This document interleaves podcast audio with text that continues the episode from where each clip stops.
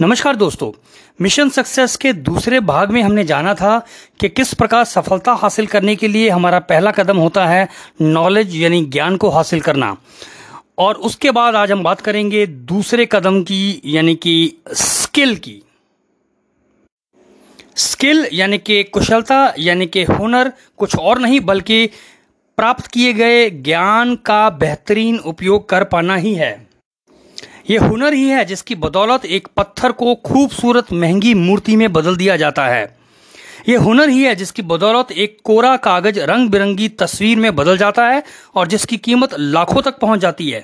तो सफल होने के लिए हुनरबाज होना बहुत आवश्यक है।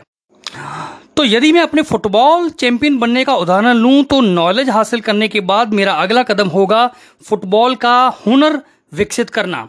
और हाँ स्किल या हुनर एक दिन में विकसित नहीं होता तो इसके लिए हमें पूरी प्लानिंग के साथ एक टारगेट को अचीव करने के लिए पूरा लंबा चौड़ा खाका तैयार करना होगा।